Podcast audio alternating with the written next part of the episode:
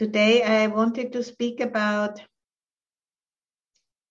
expanding our capacity for feeling and sensing. And, you know, in a way, we could say, you know, the whole, all of the, the guidance I offer, you know, which I've received from other Buddhist teachers. And I think, you know, probably all spiritual teachers is all about our relationship to experience. you know, how can we learn to stay open to our experience as it is without kind of drifting off into thinking. I think that's the essence, you know, of spiritual practice. Basically, you know, don't think about the world, but notice the world. Because the world or reality is already, you know, is already doing the job. It is already displaying to us the laws of nature and the way things are. It's just because, you know, of the cognitive and emotional filters, which are the result of our conditioning, you know, we see things in a way which is distorted. And then, you know, we make stories out of that and become protagonists in those stories. And then, you know, we, we get, we trip over those stories and it's painful. Or it's, there's a lot of suffering, you know. And in this particular series, you know, which is called the Earthworm Practice for the Anthropocene, I am looking at this on a more like cultural, global level, you know, how we have gotten ourselves into such a mess with the eco-social challenges and the, you know, basically eco-social crisis, you know, which is slowly but surely building up and all of us, you know, notice it in some way or another. Even, you know, we are still in very privileged situations as, you know, white people in the global north, but others, you know, who have contributed much less to the crisis are already implicated by it much more than we are. So we are sitting in the midst of a lot of unresolved issues. And it's not about you know that we're gonna fix it or anything but at least you know we are, we have a certain willingness to attend to it. And i think that what brings us together in this meeting you know the willingness to take it in you know take it in in in portions because you know we don't want to be completely overstimulated and traumatized. And kind of break down that would be not useful. But being willing, you know, to start chewing like an earthworm, you know, just start chewing that which is in front of our nose and then just continuing to um, to um, digest and metabolize. And doing that together is like so much easier because we are creating even on zoom you know we are creating like a bigger energetic holding space. And i'm sure you can feel that already you know. I think even it might be unconsciously felt but something makes you come here because you somehow you know know that you are benefiting on one level. And and that makes me really happy because i certainly benefit from you joining. And you know even we are not many people but also gives me a total opportunity you know to to hone my my skills, you know, to synthesize the material I bring because my intention is, you know, to use the early Buddhist teachings as a foundation, which is very sturdy, like a real big anchor. And then weave in, you know, the contemporary challenges so that we can experience the, the healing power of the teaching inside of these contemporary questions which are different than they were in Iron Age India, you know, when, when the Buddha was walking there and spreading his teaching. They were in principle the same because they are all created by greed, hatred, and delusion, but how they manifested was certainly different. And the zeitgeist was a different one. For example, the position of women and all of those things. There has a lot of change been happening since then.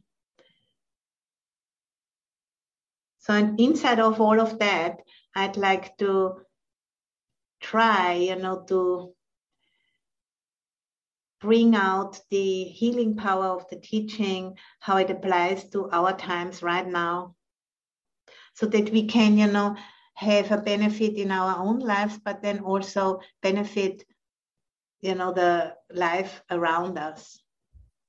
And slowly but surely, you know, become the immune system, which, you know, brings out the next um, level of responsiveness, you know, which we have as, as Homo sapiens, we are very creative species, not in the sense necessarily, you know, that we're gonna think it all out in our heads, but we can make ourselves into vehicles for that evolutionary intelligence, you know, which is a very creative um, flow, which can be you know, quote unquote channeled, you know, by those who who open themselves to it by basically clearing out some space, you know, in the heart, in the mind, and, and inviting that energy to move through us. And I think that's what I'd like to to do. And it may, might sound all a little bit kind of weird, but but I think it is not something which is out of our reach, you know, because it's it's a, it's a, matter of intention really to invite in this energy, you know, which is is all around us, and to invite it in in order to embody it. And I have, you know, what's called the Aloka Earth Room prayer, and there's one sentence which speaks to that very clearly and which I really love. So I'm rather going to read it than try to paraphrase it. Here it is We recognize that the evolutionary force that puts the stars in motion is moving through us and is a dynamic self organizing process whose grace and guidance we can trust. So it's that evolutionary force whose grace and guidance we can trust. That's, I think, you know, I'd like to invite. And it's the same as the Dhamma anyway. It's just like a different way of naming it, you know, and some call it God, some call it, you know, Allah, and some call it maybe um, Shiva. There are so many different words, you know, but in the end of the day, that's what it is. And uh, in order, you know, to make space for it, we have to just clear out this assumption, clear out the conditioning, and then invite that in. And and then, you know, see what happens. And that's what I'd like to do with those meditations as well, in a more or less, you know, kind of contemporary balance, because that, you know, gives a, a, a um, additional kind of energetic flavor to it, which is coming from this time, you know, and it has a, a, a, higher frequency because it's closer to where we are right now. I think then if we are trying to connect with something which is very, very old, we need to, I feel, um, you know, take the essence of that old, ancient precious teaching, but then clothe it into contemporary parlance if we want to really uh, be meeting the times where we are in now. And I think it's always been that way. You know, there is a way to preserve the tradition, but also to innovate. And, and those two, they need to go together. To only preserve and not innovate is deadening and to only innovate and not preserve is going to mix everything up. So we need to have the middle way, you know, where both are working together. New and ancient ways of being. And uh,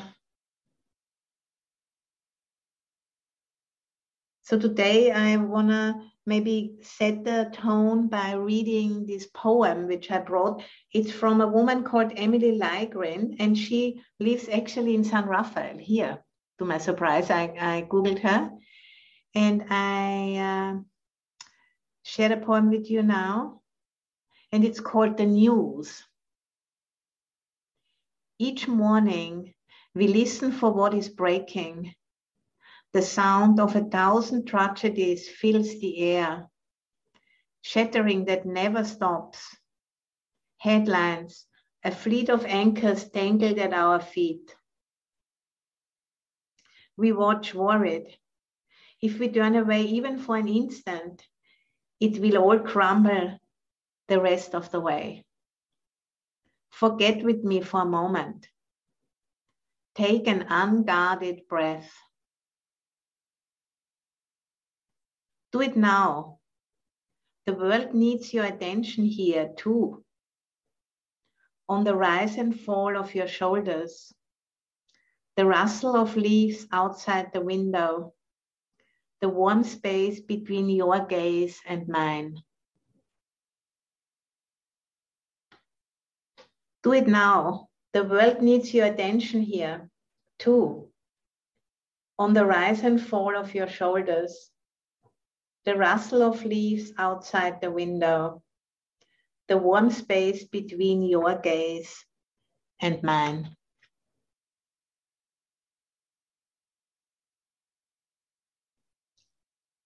So, you know, it always comes back to the middle way, not getting stuck in extremes. And the middle way is one of the synonyms, you know, how the Buddhist teaching was named. It's called the middle way or the middle path.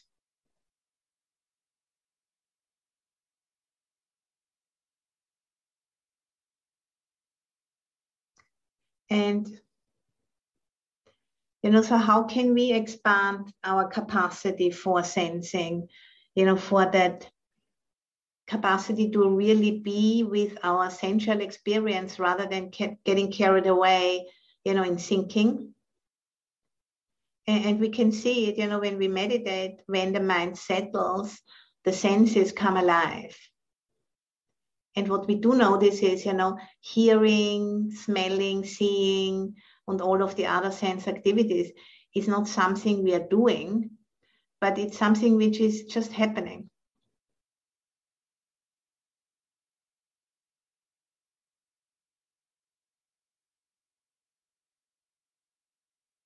And what I think what we need to do is to expand that capacity so that we can connect, you know, with the web of relationships, with the web of life we are already embedded in.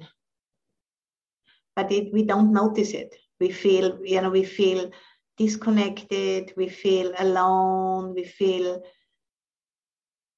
you know, unreceived, we feel ungrounded even all of that is constantly happening all around us. But there somehow we are not we don't have the capacity to to sense it.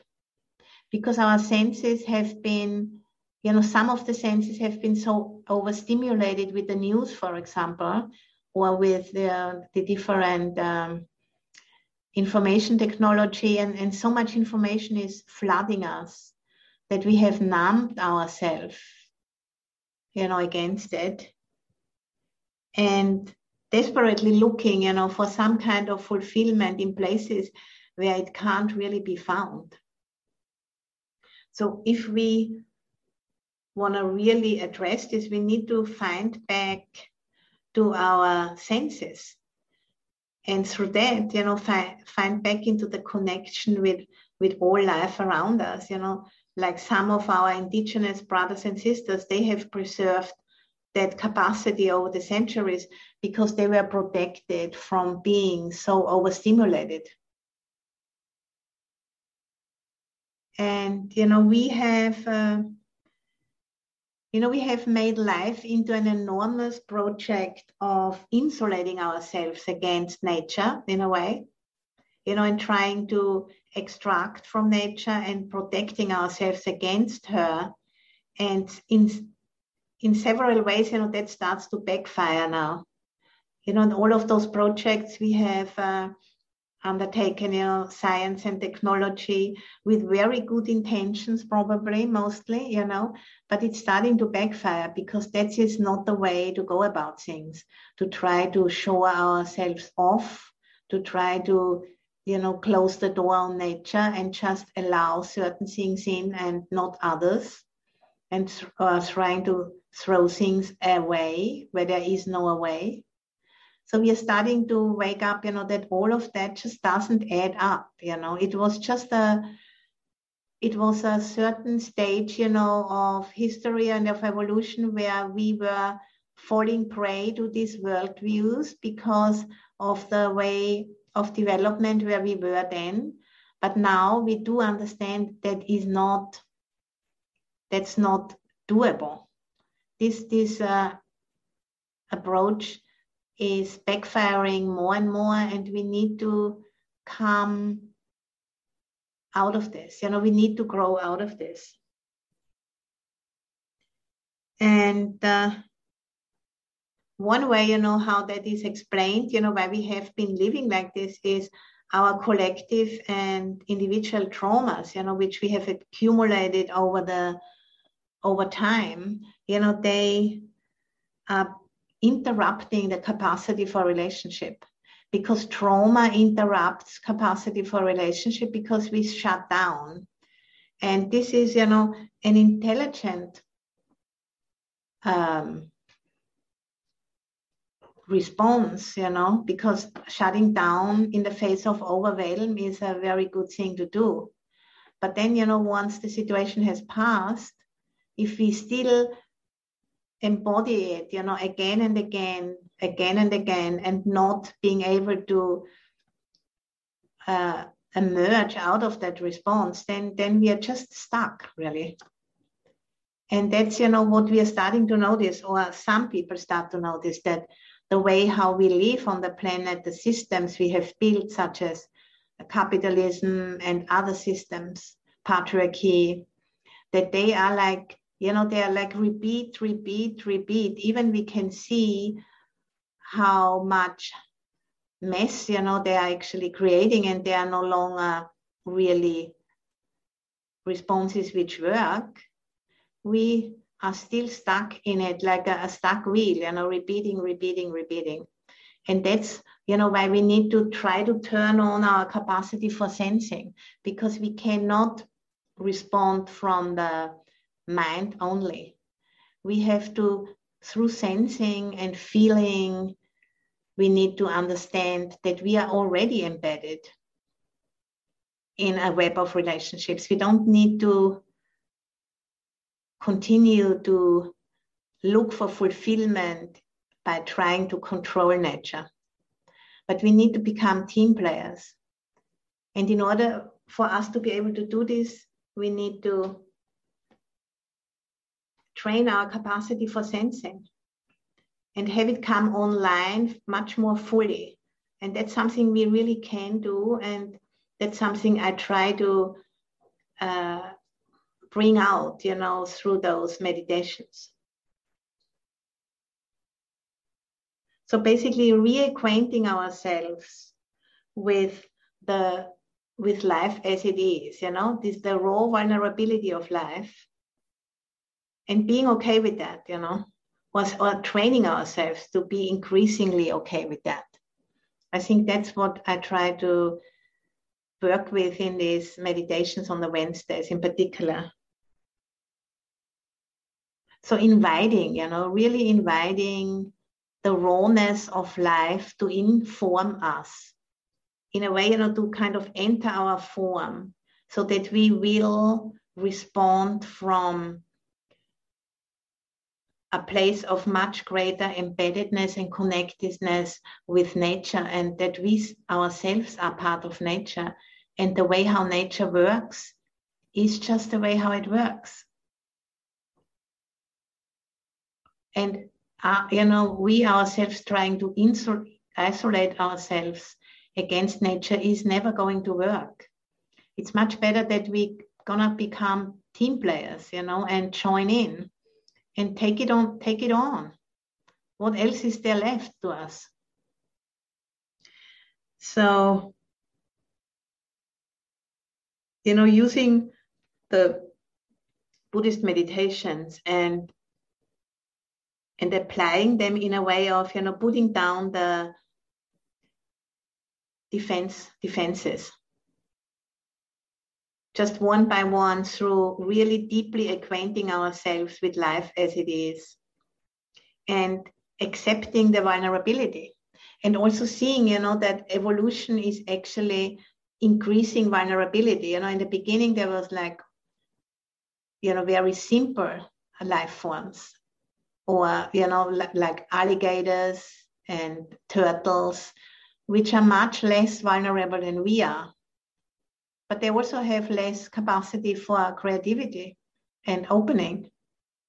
And our bodies are incredibly vulnerable. You know, we have very little to protect ourselves. They're very soft bodies and they're very dependent on so many uh, things, you know, being within a certain range so that we can actually survive.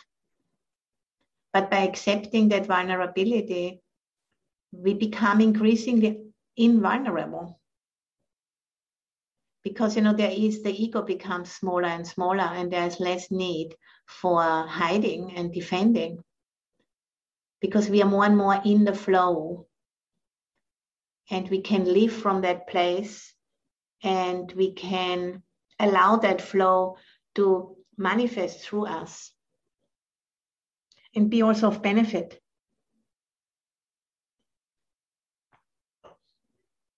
So let us now, you know, change over to a meditation posture.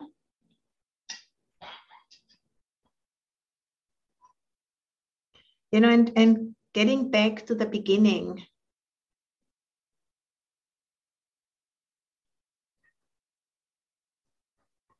And we, we don't have to work hard.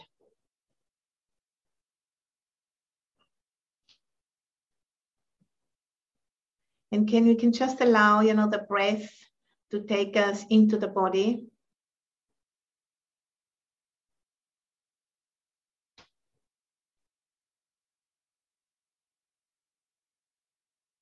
And let our nervous system guide us.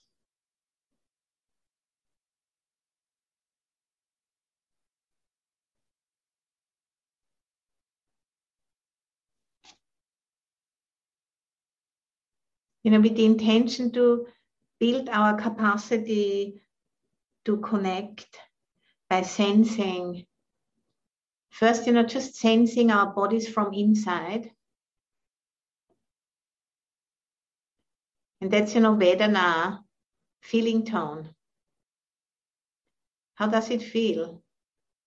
Pleasant, unpleasant, or neutral? Just taking that in.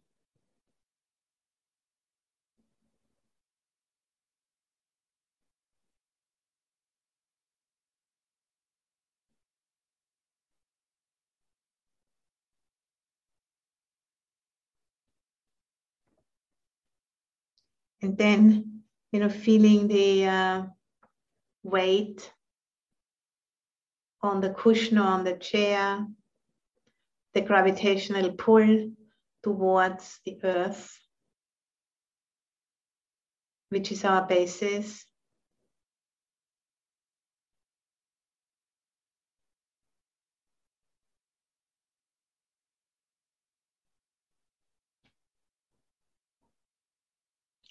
And when the mind is quite still, you know, and the senses come alive, can you sense your deep relatedness to the earth?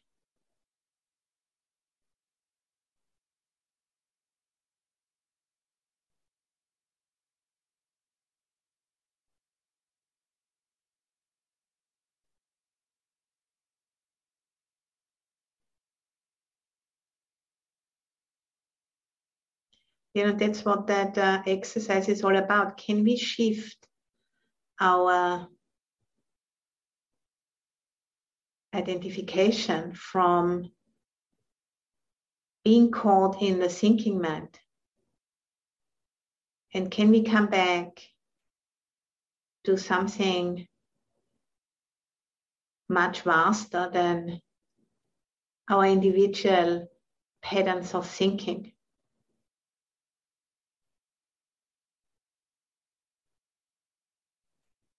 It's like a homecoming, you know. This embeddedness in this much vaster field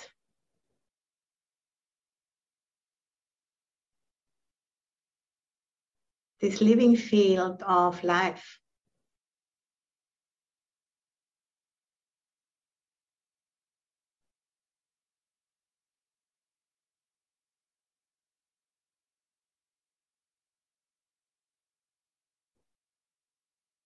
Which we need to relate to as long as we do have a body.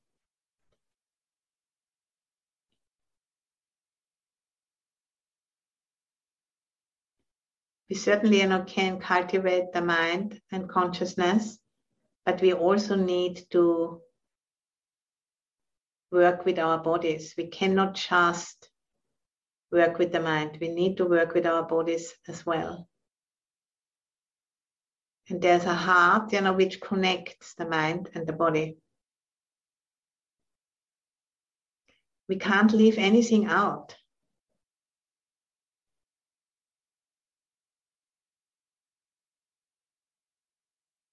And in these times, you know, at the end of patriarchy, there's more and more returning back to embodiment.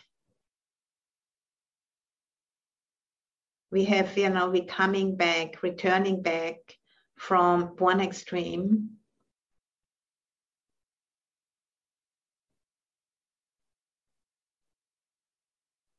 Coming back to the middle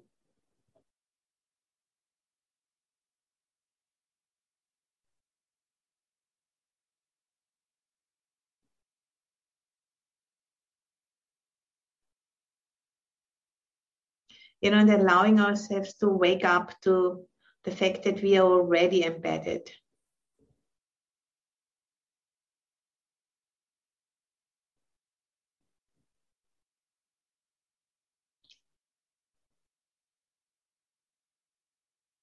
And building, you know, the capacity to sense that. Build the connective tissue through repetition like learning a skill.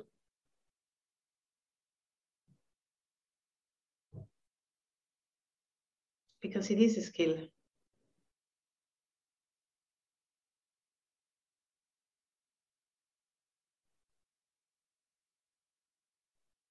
Just like melting the permafrost of defense mechanisms and uh, traumatic materials through practicing in this way and through doing it as a group, even a small group, it's it's helpful to co-regulate with others.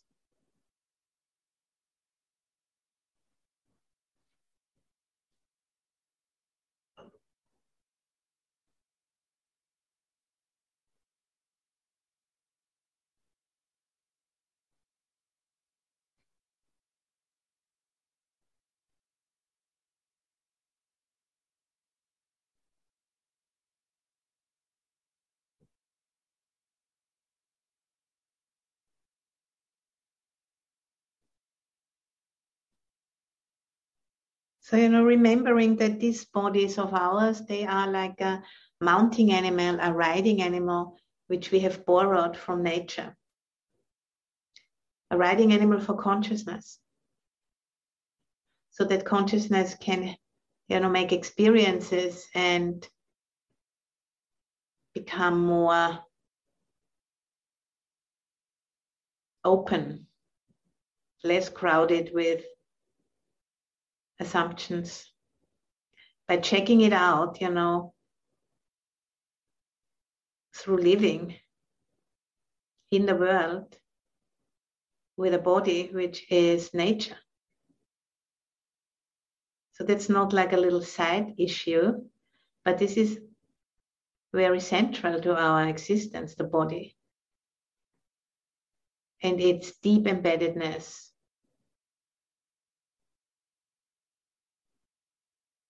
It needs to be investigated and understood. By, you know, drawing really close.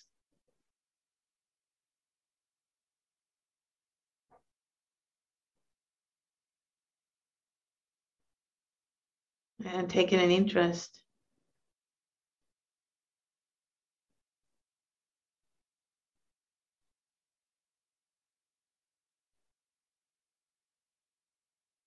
So you're feeling the body from inside.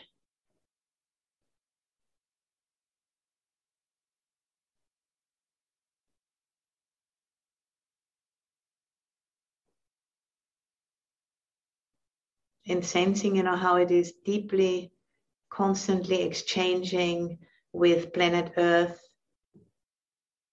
in terms of, you know, earth element, water element, fire element, wind and space.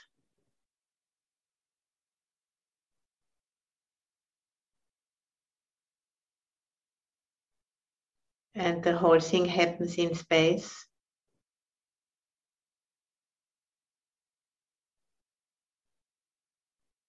And those elements, you know, which currently make up the body, they have been recycled over and over again. They have been moving through so many bodies bodies of mountains, trees, whales, any other animals and plants, other human beings. This is such a vast process you know, with a self regulating intelligence.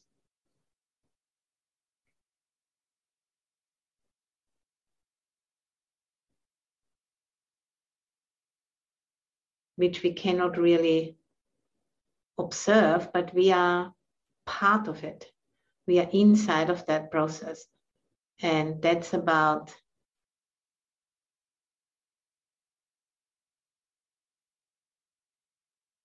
what we need to start to understand. We are not outside of it looking at it objectively, but we are inside of that process. We are part of it.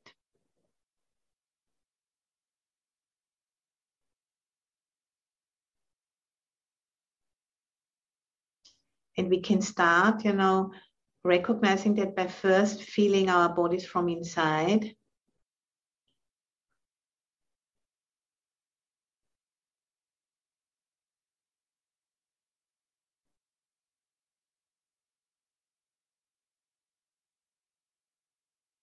and then somehow you know starting to open up and sensing this aliveness in our bodies.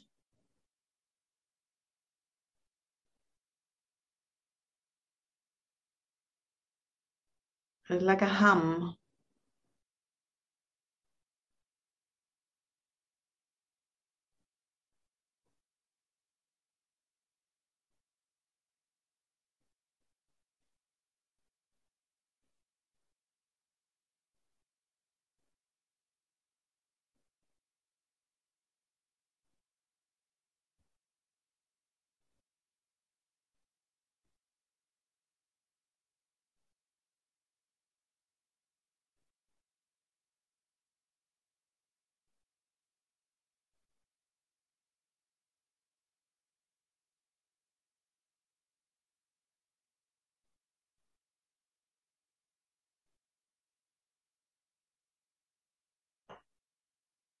and then you know staying with that humming and uh, you know listening into the space around the body.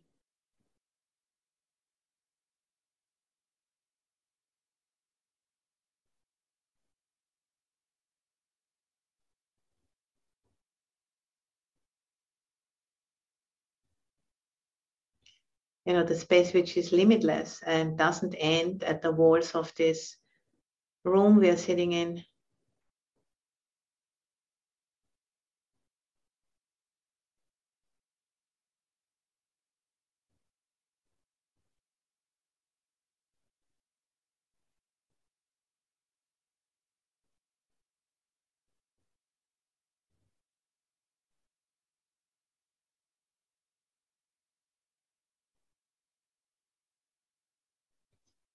Listening into the space, so to say, or the silence.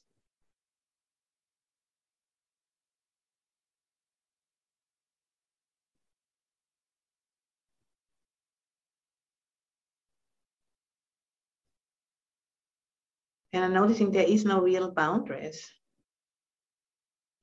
This is just all energetic manifestations which through the limited capacity of our sense organs. We experience it in a certain way. But then, if we go deeper, it starts to be experienced in a different way. You know, when those filters are in abeyance, there's a different experience which is as valid as the other experiences.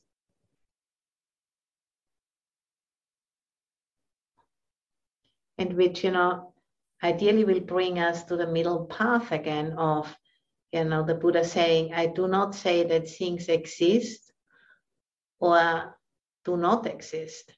I teach dependent origination.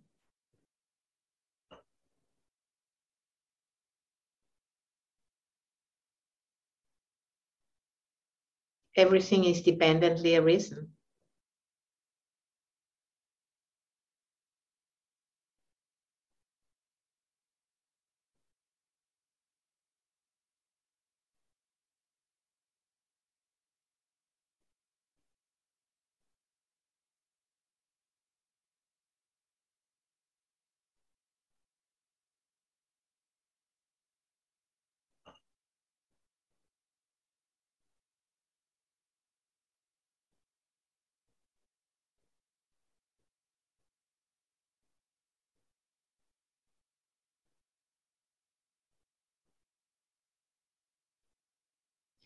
And in and of themselves, all phenomena are empty.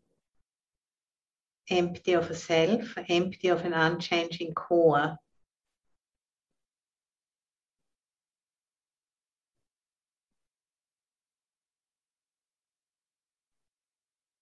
This is why it's so important, you know, to work on the mind,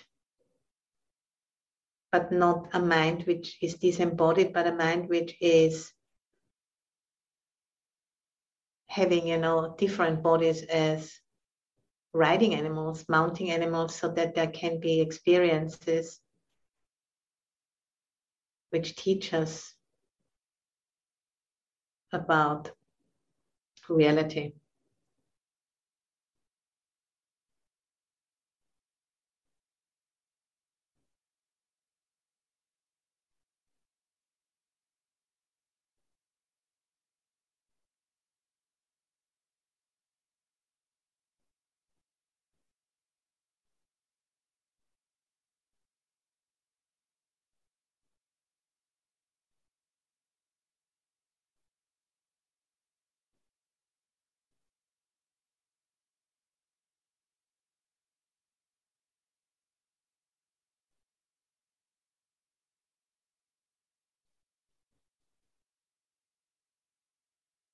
And you're noticing, you know, if the mind is really open in this way, not, you know, grasping or clinging, sense of subtle contentment or joy might be there.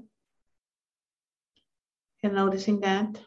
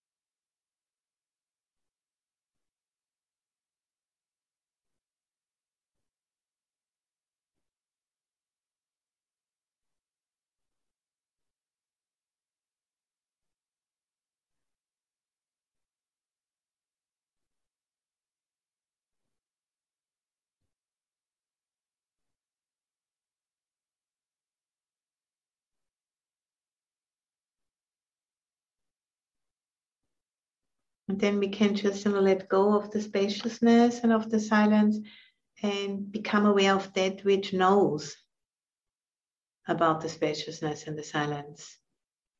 Making a kind of a U turn, awareness becoming aware of itself.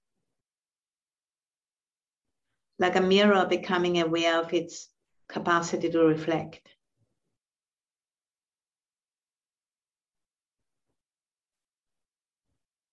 And resting in that capacity to reflect effortlessly.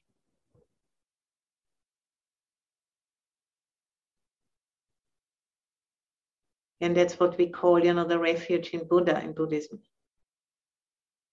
This capacity to reflect, to know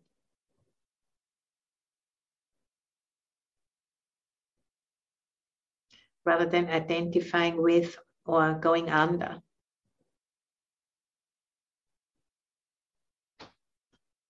That is the refuge in Buddha not in a person, but in this capacity which we all naturally have, or rather are.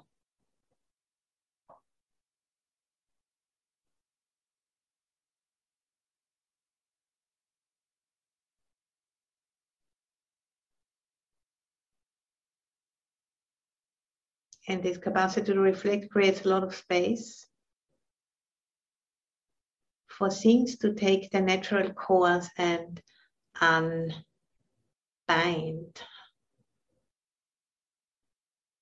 Starting to move again. Becoming alive.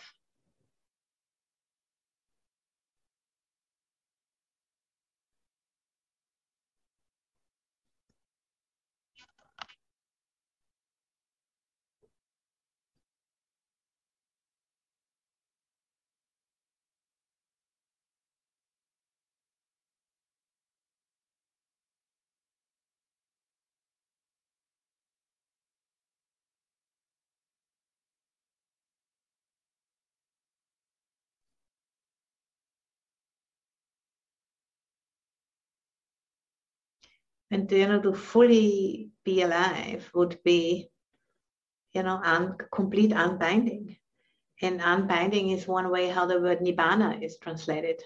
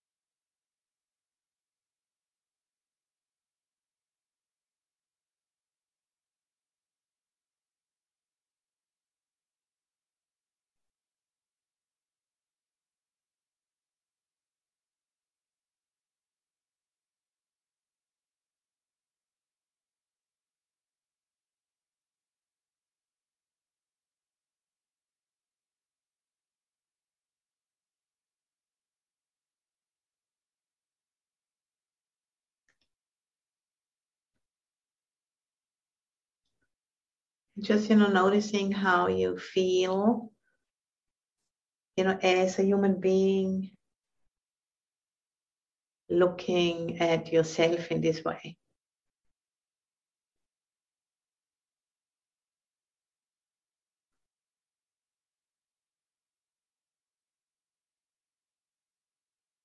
yourself, quote unquote, so to say.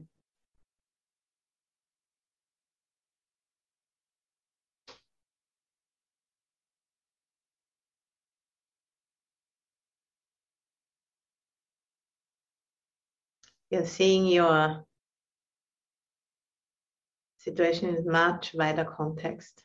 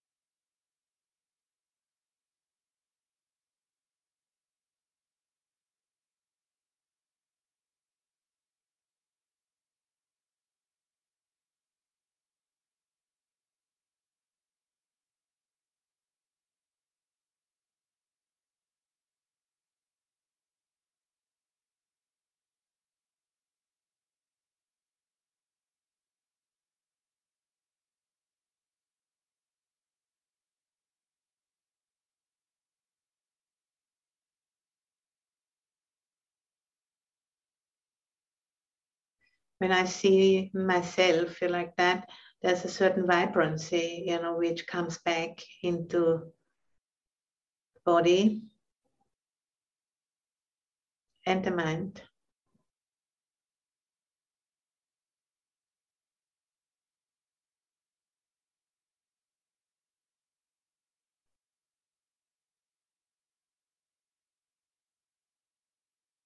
Like a sense of connectedness with something so much vaster than my little problems and trials.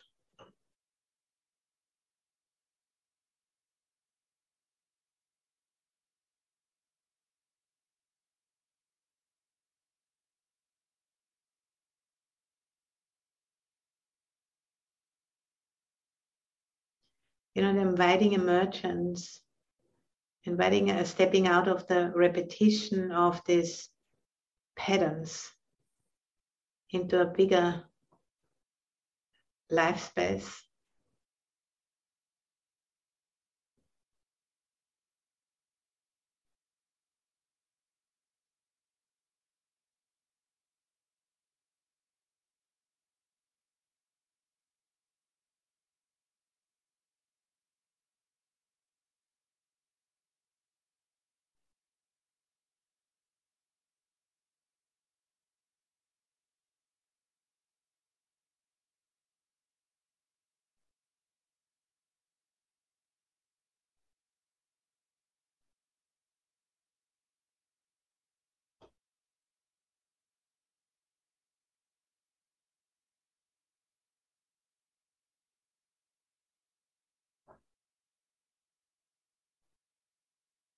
Stepping out of the hamster wheel of repetition.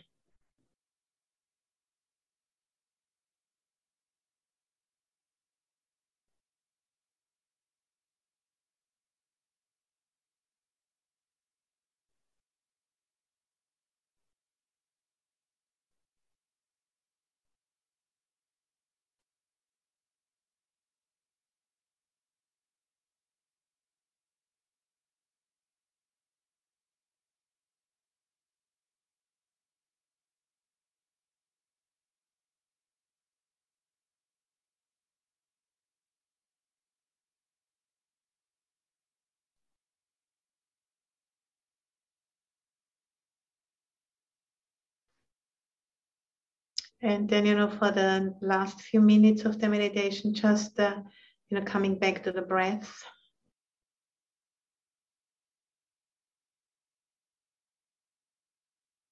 The ever changing flow of the breath.